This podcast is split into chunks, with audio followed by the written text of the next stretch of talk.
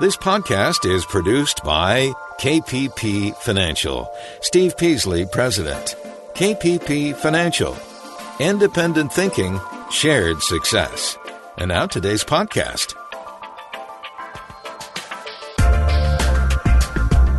Good afternoon, fellow investors, and welcome to Invest Talk. This is our Monday, October 21st, 2019 edition of Invest Talk. And if you've been watching the news, you know there's a lot to discuss on today's show. So, a lot of churning in the markets, right? Yeah, rally for a few weeks, drops for a few weeks. Kind of where we've been for the past, oh, six months or so. Especially if you look at kind of the Russell 2000, broader indexes. It's been a very, very choppy market and a very, very choppy news cycle over that time frame as well. So, a lot of variables, variables at play and you definitely are here for unbiased guidance. So that's what we are here to give you. I'm Justin Klein. I thank you for joining me today. I hope you will call me with your investing questions. And when and if you do make that call, you can shape this show to your advantage by helping you, in particular, take that next step towards your own version of financial freedom. That we do that each and every weekday on Invest Talk with a philosophy of independent thinking and shared success, just like we do at KPP Financial. so our anytime line is open right now at 888 chart. That's 888 992 4278. Now, let me take a few seconds to let you know that if you live anywhere in the East Coast, I know we have a ton of podcast listeners in the New York area. So Steve will be traveling there on November 7th and 8th, just a few weeks away. I know he has a couple of spots open. There's very strong demand, so that's why we added another date for him to meet with people in New York City. These are sit down consultations. Steve will analyze your portfolio, your personal situation, and help you help explain ways you can improve your path, your journey towards financial freedom. Now, you can make reservations through investtalk.com. Now, my main talking point today concerns a story. Home builder confidence has surged to the highest levels in nearly two years. This is something that I've been talking about for six months plus now. You know, I said rates are dropping. It doesn't look like anything is going to do anything in the near term for the housing market, right? But three months, six months down the line, you eventually get positive news positive news around housing, and that's what you're starting to get. Right? This is something you have to understand with real estate. It is slow moving. You look at the stock market, markets move relatively fast, very liquid. Go sell stock any minute, pretty much. Not with real estate. It takes three months, six months, nine months. Sorry, 30 days, 60 days, 90 days, sometimes much longer to get a home sold. And that's a very illiquid market. And it, illiquidity means very slow moving. So, not a shock that it's taken this long for those lower interest rates to feed into the market, but we're going to talk about that story coming up. Also, foreign stock ownership talk a little bit about that, the pros and cons of a portfolio. How much should how much exposure should you have to foreign markets in your portfolio? What are the benefits? What are the drawbacks as well? Also, corporate bonds. Corporate bonds in this market can be a good place to be, and it can be a terrible place to be. They're not all created equal. Just like the stock market, there are shades of risk and return that you need to understand. So, we're going to talk about the current environment and what that might mean for your asset allocation. And then lastly, we're going to talk about Social Security benefits if you continue to work into retirement. So, those are the things that are on my mind. That's what I want to talk about today. But ultimately, what's most important is what you want to talk about. 888 chart, 88992 4278 is how you get through and ask your question on today's show. Now, the market was solidly positive today. Really can't say anything else. A lot of it has to do with more optimism around the trade war. Trump says China is signaling trade talks on target for a November deal. Is this once again a whole lot of hullabaloo, or is this something that has staying power? So far, for going on a year and a half now, every headline about a deal has turned into a headline about crumbling of a deal. I once again say this is likely the path forward until you come to some sort of pain. Both sides need to feel pain. And I don't think either side has felt enough pain for them to capitulate into a deal that is substantial to any degree. So to me, this is just more headline fluff. Now let's take a question from our anytime listener line at 888 chart. Hi, Steve or Justin. I'm Shri from Texas. I'm looking at Occidental Petroleum, ticker symbol OXY, and I saw that it is very low and uh, the PE ratio is good. I would like to know your thoughts on whether it's a good time to buy. Thank you, and listen on the podcast. All right, looking at Occidental Petroleum, OXY, and she is correct that the P ratio is low compared to previous earnings. But what about forward earnings? Earnings are expected to be, or they were $5.01 in 2018. This year, it's supposed to go down to 255 and next year down to $1.67. So clearly, they're having trouble maintaining that profitability and their profitability historically has been all over the place, up and down. They lost a dollar and one cent in 2016, and then made five dollars and one cent last year. So they swing wildly from profit to loss. Uh, we do agree that it is a cheap. It is cheap, based on past earnings and more importantly, future earnings. Even though they're down, the stock is down from a high of what's that ninety dollars back in middle of last year. Now we're at $40 a share. Now we are right at long term support. $40 is very strong long term support. If it loses that level, I would be out of it. We do own this for some managed accounts, and that is our level that we would say, okay, we've taken enough pain. We're going to move on. It's not there yet, but we're right there. It's at $40.82. So it's kind of chopped there for a couple weeks now and it may break or it may not. But if it doesn't, I do think this has some substantial upside. Good risk reward at these levels, right? You have minimal risk. You have to, you keep a tight stop around you know forty dollars, thirty nine dollars, something like that, and there's some potential upside as well. So our value is in the sixty dollar range, about fifty percent higher from here. So we like Oxy, but it is high risk. Now you're listening to Invest Talk. I'm Justin Klein and no one has ever been able to reliably predict where markets are going to move in the short term. But we all know long term there's going to be volatility, and you need to be prepared for it. And you need to make sure your strategy is appropriate for your goals and your risk tolerance level.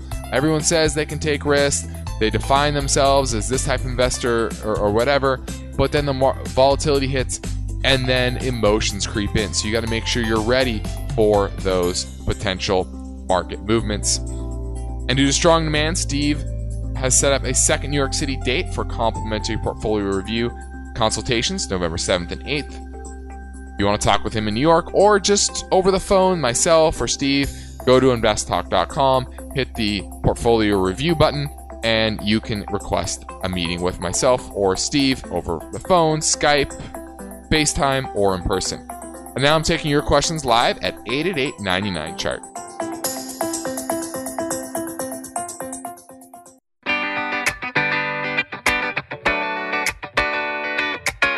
This is Invest Talk, the radio program and podcast dedicated to helping you achieve financial freedom. You may be a regular listener, you may even have called a few times, but if you've never called, what are you waiting for? The phone lines are open, and Steve and Justin would love to hear your questions right now. Call 888 99 Chart.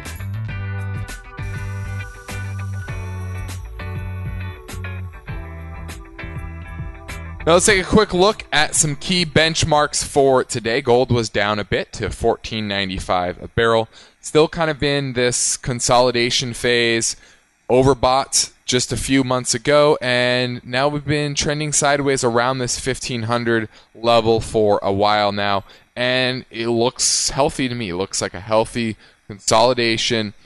Remember, no tree goes to, grows to the sky. That's the old saying.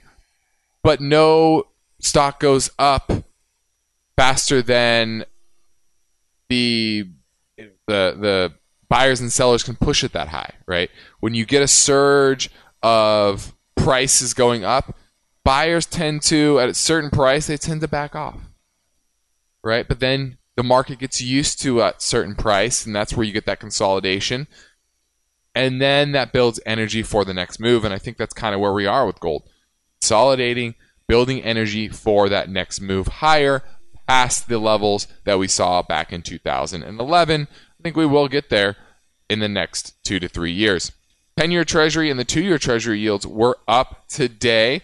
Interesting. A lot of that probably has to do with optimism around the trade war, expectation that the Fed may not have to ease quite as much in the future if we do come to a trade agreement.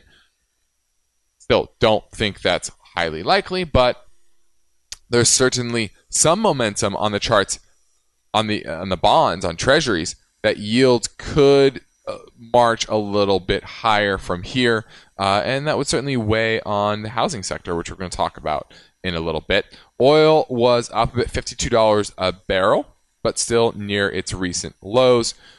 Regular gasoline is at 264 a barrel, but in California here, $4.14 a gallon, and New York 267 per gallon. We have 9.28 million barrels in storage, and that's up much more than expected. And it's interesting that you see the national average still remain relatively high. So I do expect that to come down over the next six months or so. Now let's take another caller who took time to leave their question on our anytime listener line at 888 chart. Hey, Stephen Justin. This is Andrew from Westfield, Indiana. I appreciate all the knowledge you guys put out on the podcast. I have an opportunity to take a lump sum payment from my pension plan from a previous employer. The options they give me are to take the lump sum payment. However, this will be subject to a 20% income tax as well as a 10% excise tax since I'm only 34. This option seems rather expensive, so I'm considering if I should roll it into an IRA, 401k, or take lifetime monthly annuity payments, which I would then put into a Fidelity account toward a stock or an ETF of some sort. Assuming I live another 50 years or so, I figure the annuity payment option would be a little more money in the long run. So just curious on your thoughts and hoping you could provide some more considerations that I might be missing. Thank you very much, and I'm looking forward to your answer on the podcast. All right, great call, great question. Uh, a lot of people get this opportunity at some point in their lives, especially in today's world where people move jobs, right? Move jobs up and down or, uh, all the time, and you have pensions that you need to decide on. And even those who have been working for a long period of time, they're going towards retirement, they need to decide do you take the lump sum or do you take the annuity payment? And the first answer is if you do take the lump sum, you definitely want to roll that into an IRA. Then you can control the tax consequences of the uh, of that payout, right? I can't tell you in particular which one you should do because I need to see the numbers. What is your option today with the payout going into an IRA versus uh, the payout at, at an annuity? And every situation is different. Now, what I will tell you is the majority of the time, it makes more sense to roll it into an IRA because you'll get a better return over the long run. Now, that's certainly the, the riskier play, the play that is has more variability to it, whereas the annuity, it's consistent. You know what you're going to get I would consider the solvency of the business as well, the underlying business. That's important to consider. Um, but if you want to email me the specifics, I can definitely help you with that. But most of the time, it makes sense to roll that into an IRA. This is Invest Talk, streaming live Monday through Friday in the 4 o'clock Pacific Time hour. It's also condensed to a podcast every weekday. You can see that and download it on Spotify, iTunes, or Google Play. And now I'm taking your questions live at 888 99 Chart.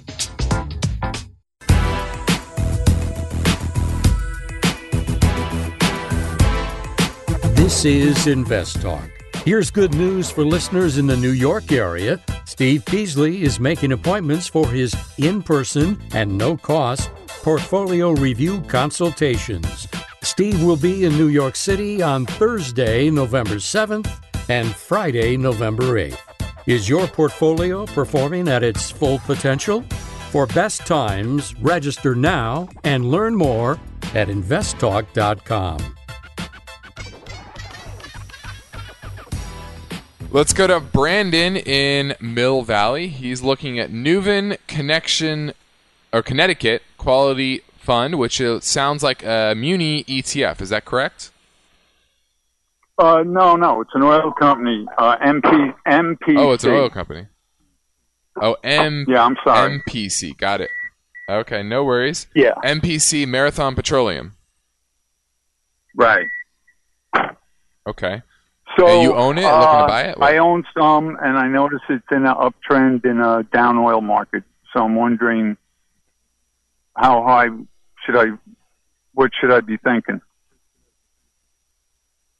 Well, I do like the chart. It, it was in a downtrend and it is now broken out above its major resistance around the $59, $60 level. Now we're at 64 67 So I like that. I like stocks that were in a downtrend, still have positive earnings, positive dividend, positive cash flow, like Marathon, and now they're in an uptrend. And typically, that that that has shaken out all of the weak hands, uh, and the strong hands are are holding the stock, and that can give uh, more power to that that uptrend. So I like the the technical backdrop of marathon. Now it is up into some longer term resistance level, of the 100 week moving average around $65 a share. So that's probably the biggest concern that, you know, is it going to have power to get through that? It's probably going to consolidate here for a, a little while, but it does yield about three and a quarter percent.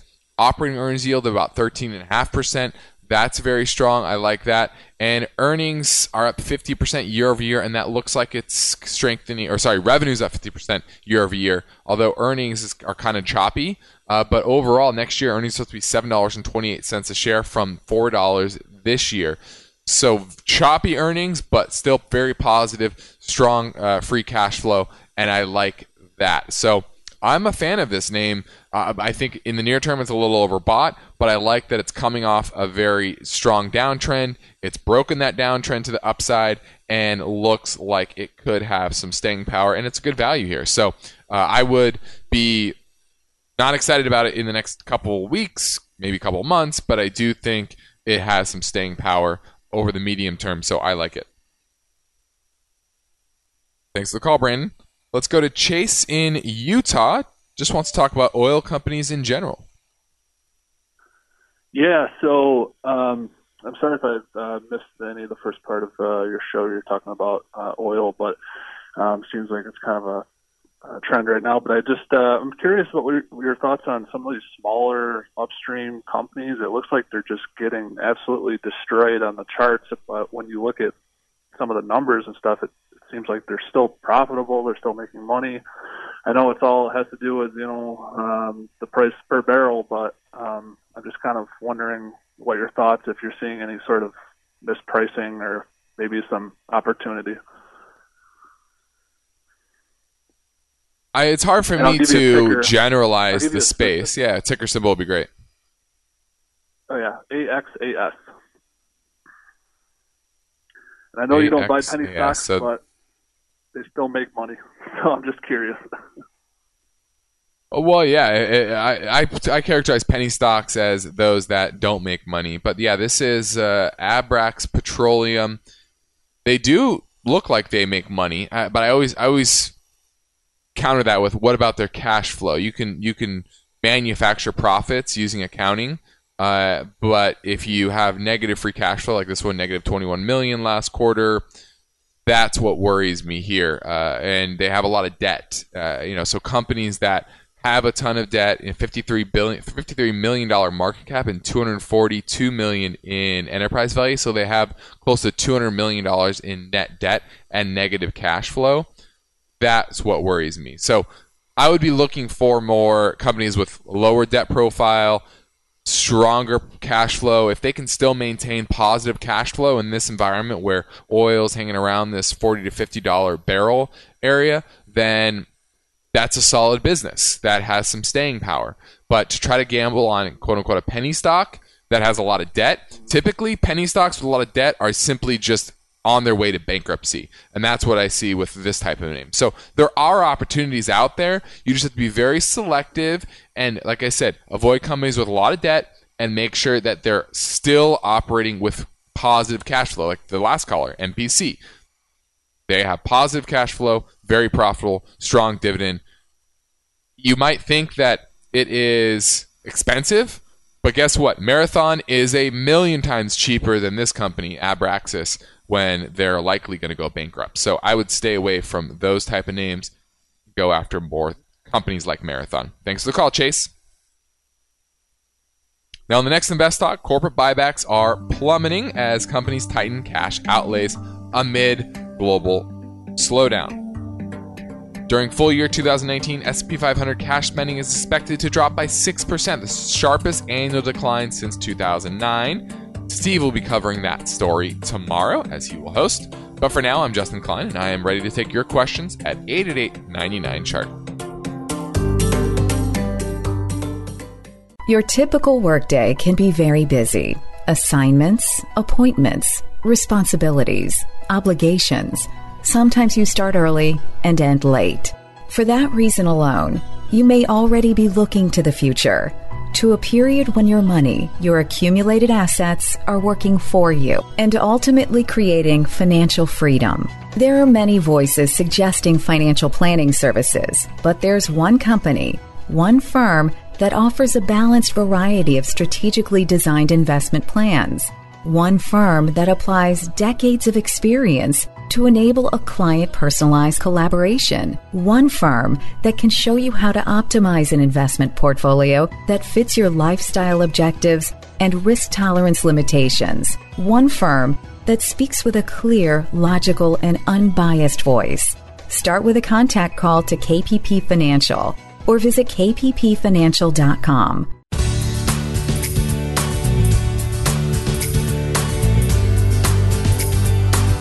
Is it just another manic Monday?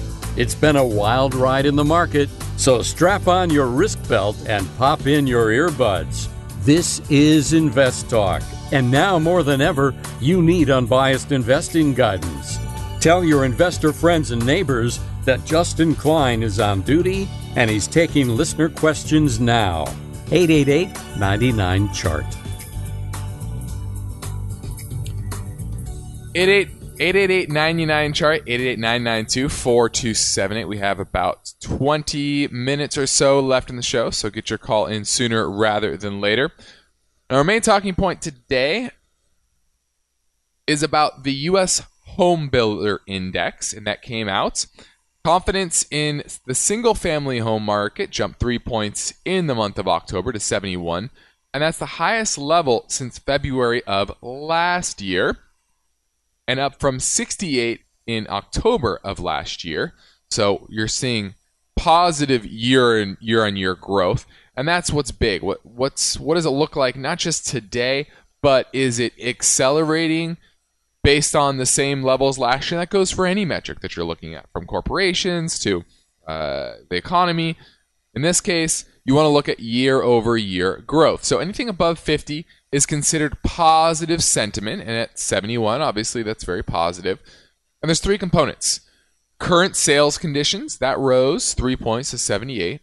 Sales expectations over the next six months, that jumped to six points to 76.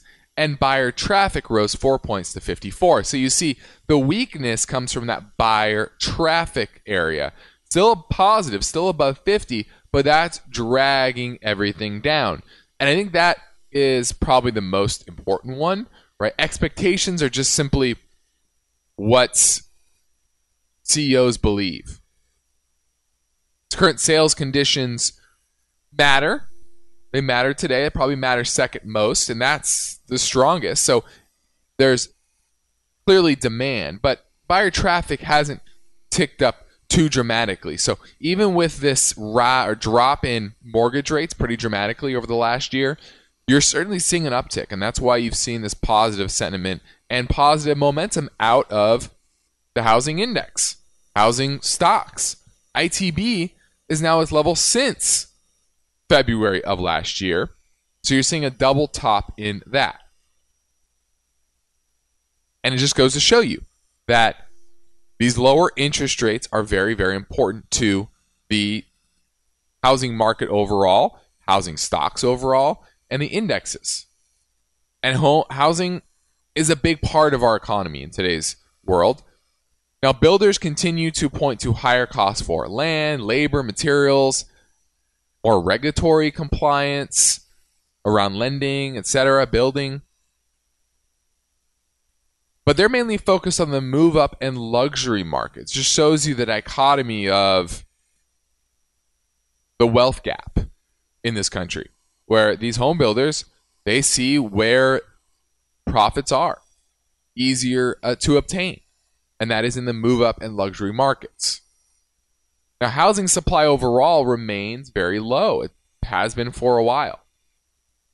But it's most dire in the entry level space. So builders aren't doing much to really boost that inventory in that part of the market. And a lot of that has to do with it's harder to get a loan if you don't make a ton of money. They're neglected in a lot of ways. And so the housing market has certainly been fairly strong over the past six months because of lower interest rates. However, there still remains a gulf in the lower part of the market and a lack of supply. Now, our anytime listener line it is 888 chart. It's the investor's friend. So get your questions in and we'll get you answers. Here's a question that came in earlier at 888 chart. Uh, hey, Stephen, Justin, Ben here from New York. I have a question. I have a position with Target, TGT, and a position with Walmart, WMT. I'm up in Target 19%. I'm up with Walmart 23%.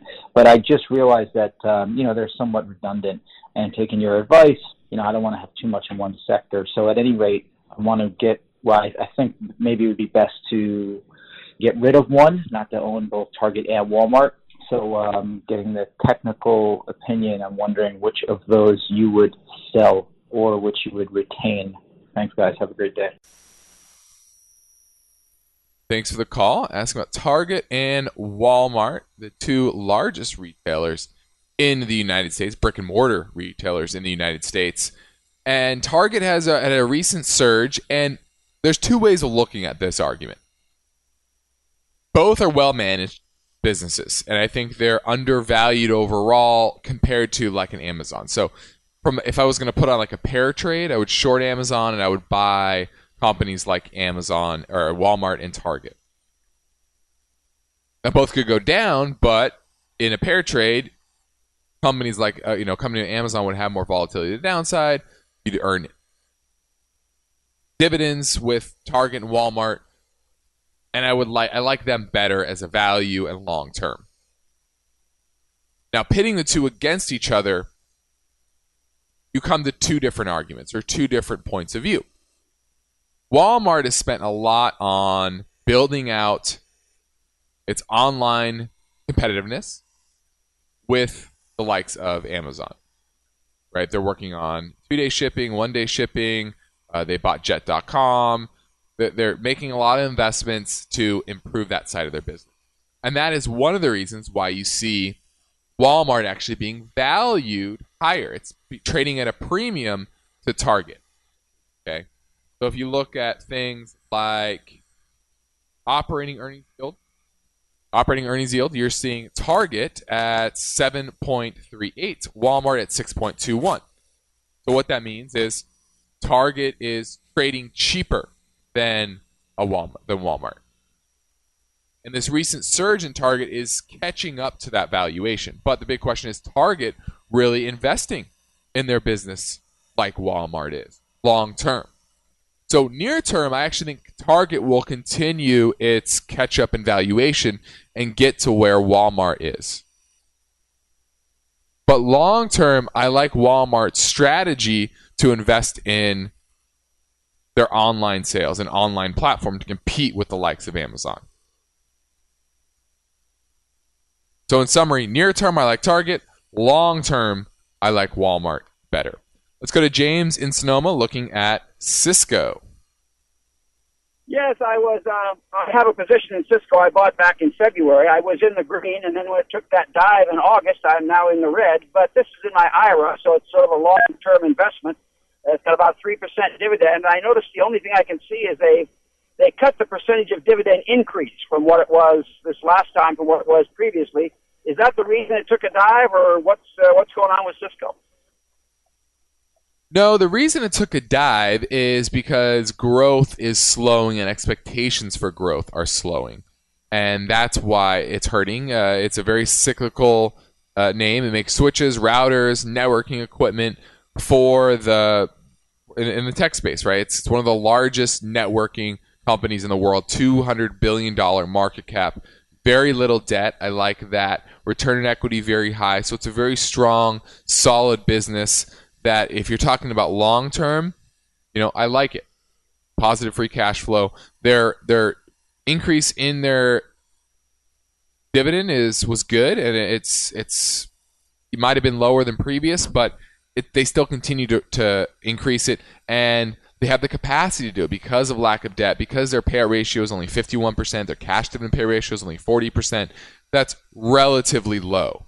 So I like the long term staying power of Cisco and its business, but I do think there is some cyclical downside to this type of, of name. Just look at what happened back in 2007, 2009. This stock went from 34 all the way down to 14. So it can be very volatile. Its business is very cyclical, right? They, they, they, it's a B2C type of company. And, sorry, B2B type of company. And when companies kind of pull back the reins on spending, Cisco gets hurt in that manner. So I do think there's some near term downside and some cyclical headwinds. But if you're talking about, oh, should I keep it for the next 10 to 15 years? I still like Cisco for that time period. Thanks for the call, James. I'm Justin Klein. You're listening to Invest Talk. And obviously, you understand the importance of unbiased guidance and experienced market analysis. That's why you are here. So I encourage you to subscribe to our KPP Premium newsletter. It comes out every Friday to your email box. You'll get market analysis, portfolio management guidance, stock ideas, as well as personal finance tips as well every single Friday. You can subscribe now at investtalk.com. And I'm ready to take your questions live at 888 chart. This is Invest Talk. Here's good news for listeners in the New York area. Steve Peasley is making appointments for his in person and no cost portfolio review consultations. Steve will be in New York City on Thursday, November 7th and Friday, November 8th. That's right, due to strong demand, Steve has added a second date in New York. Is your portfolio performing at its full potential? Steve can show you how to get it optimized. For best times, register now and learn more at investtalk.com. The Invest Talk Anytime listener lines are open and Steve and Justin welcome your questions. Call now 888 99 Chart. 888 chart 88992 Let's talk a little bit about foreign investing.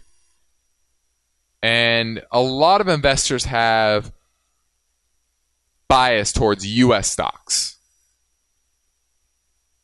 And if you take the relative value of assets invested in US listed mutual funds and ETFs, the average US investor allocates about only 24% of their portfolio to foreign stock funds, while 76% goes to US stock funds. This is as of the end of June of this year. However, US stocks represent about 45% of the FTSE Global All Cap Index, whereas US investors allocate about 76% of their portfolio to US stocks. So there's a disproportionate allocation to US companies versus foreign companies. Now, domestic stocks tend to have less currency risk. That's certainly a consideration. So foreign companies you have tend to have more volatility there. And that may be why it's more appealing to invest in US companies and people are more familiar with US companies. they feel more confident in owning these type of names. So there's some I can understand that to some degree. However, not the end all be all. That's only one factor to consider. Now, large US companies do business all over the world. So a lot of people think, well, you are diversified if you own large cap stocks, S&P 500 for example. But that doesn't mean there's sufficient diversification of businesses throughout the world. Now the S&P 500 has 62% of its revenue coming from the US, whereas the VTI Vanguard Total Stock Market Index, which tends to have more small cap names that are more domestically focused, have 65% of revenue coming from the US. The small cap index as itself has 77% of its revenue coming from the United States. But if you invest in an international stock fund, the Vanguard Total International Stock Fund, only 15% of revenue comes to the United States, 22% from Europe, 22% from Asia, 4.5% from Canada, emerging markets 33%. So you can see you'll get pretty broad diversification of your allocation. So just because you invest in large cap names doesn't mean you're sufficiently diversified among businesses throughout the world. Number two, a lot of people think the US is just a great place to do business, and that's certainly true. There's a more favorable regulatory environment, capital markets are more developed and, and consistent. It's easier to innovate, start new businesses. Fire workers, when appropriate, you know, to adjust to economic conditions, unlike Europe, for example. But this is reflected in the in the valuation of the market. That's why U.S. stocks tend to trade at a higher valuation. And then U.S. markets have outperformed since 95 through 2019, through this year, through June. But that doesn't mean they always do. For example, over the 94 to 2019 time period, the US markets lagged 34% of all 30 of 3-year rolling periods, so 3-year time frames. About a third of the time, US stocks underperform in a time when US stocks outperformed very strongly, and it doesn't mean that it necessarily is going to for the long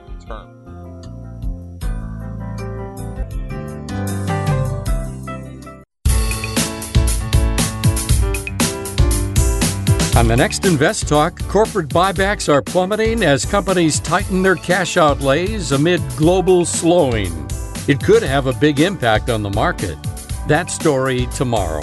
But now Justin Klein is here, ready with answers, and he's waiting for your questions. 888 99 Chart.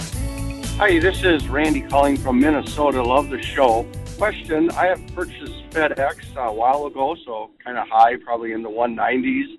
I purchased some more in the 160s, and now it's down into the 145, 150 area. I'm wondering if I should purchase more, or should I just hold, or should I sell it all? Like your thoughts. Thanks. Well, just like any buy and sell decision, you want to understand your time horizon. You're talking short term, you're talking long term.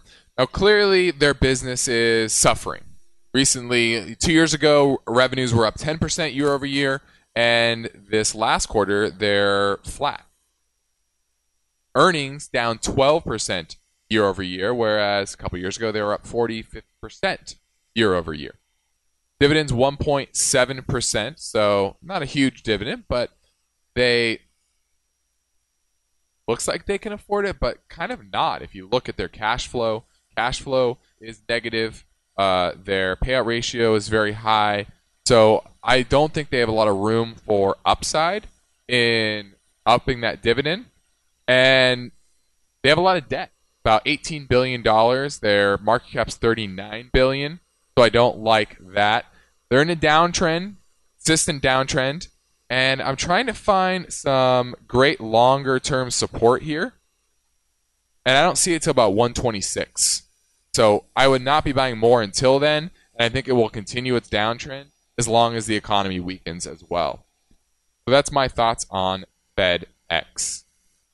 888-99 chart 888-992-4278.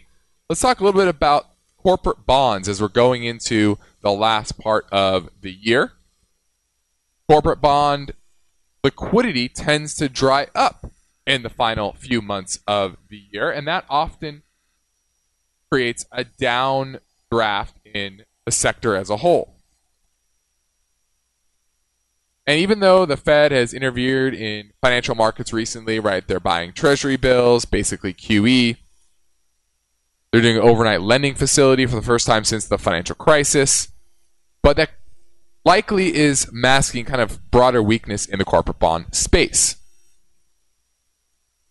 And Goldman Sachs analysts actually track trading volumes in the U.S. corporate bond sector for each year since 2016. And they see that for the final three months, there's a sharp plunge in act- trading activity into December. And then a typically a strong rebound into January.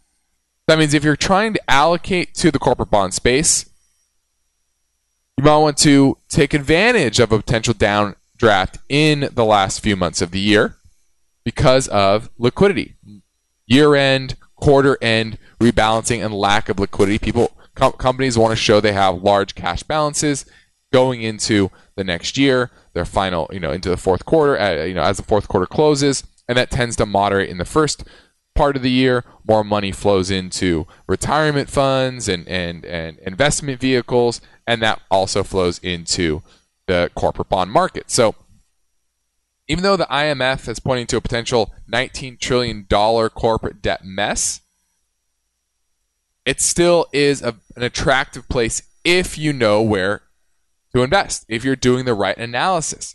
High grade corporate bonds are great places to earn excess returns in this market, but you have to be selective. A lot of the ones that are triple B should not be triple B. They should be downgraded into junk, and they potentially could be and likely will be in the next recession. And actually, credit rating firms are starting to pick up on signs of distress and accelerating the number of downgrades. Bank of America Merrill Lynch analysts estimate the net amount of bonds that have received downgrades versus upgrades over the past year stood at 73 billion. Sorry, over the past three months, stood at 73 billion versus only 25 billion being upgraded. So clearly, the trade tensions, policy uncertainty, corporate margins being compressed, uh, uh, earnings minor recession starting this quarter or third quarter, I guess, is happening now, is being reported. But what does that do to lending in the space? So the consumer remains relatively strong, but the corporate sector remains vulnerable. So look for potential buying opportunity near the back half of this quarter. I'm Justin Klein. That completes another Invest Talk program. Steve will return tomorrow, and I'll be back on Thursday. Good night.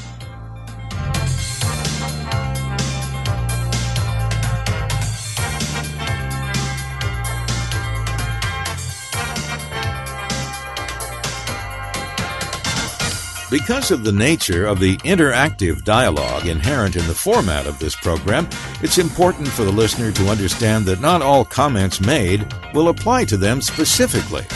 Nothing said shall be taken to be investment advice, or shall statements on this program be considered an offer to buy or sell securities.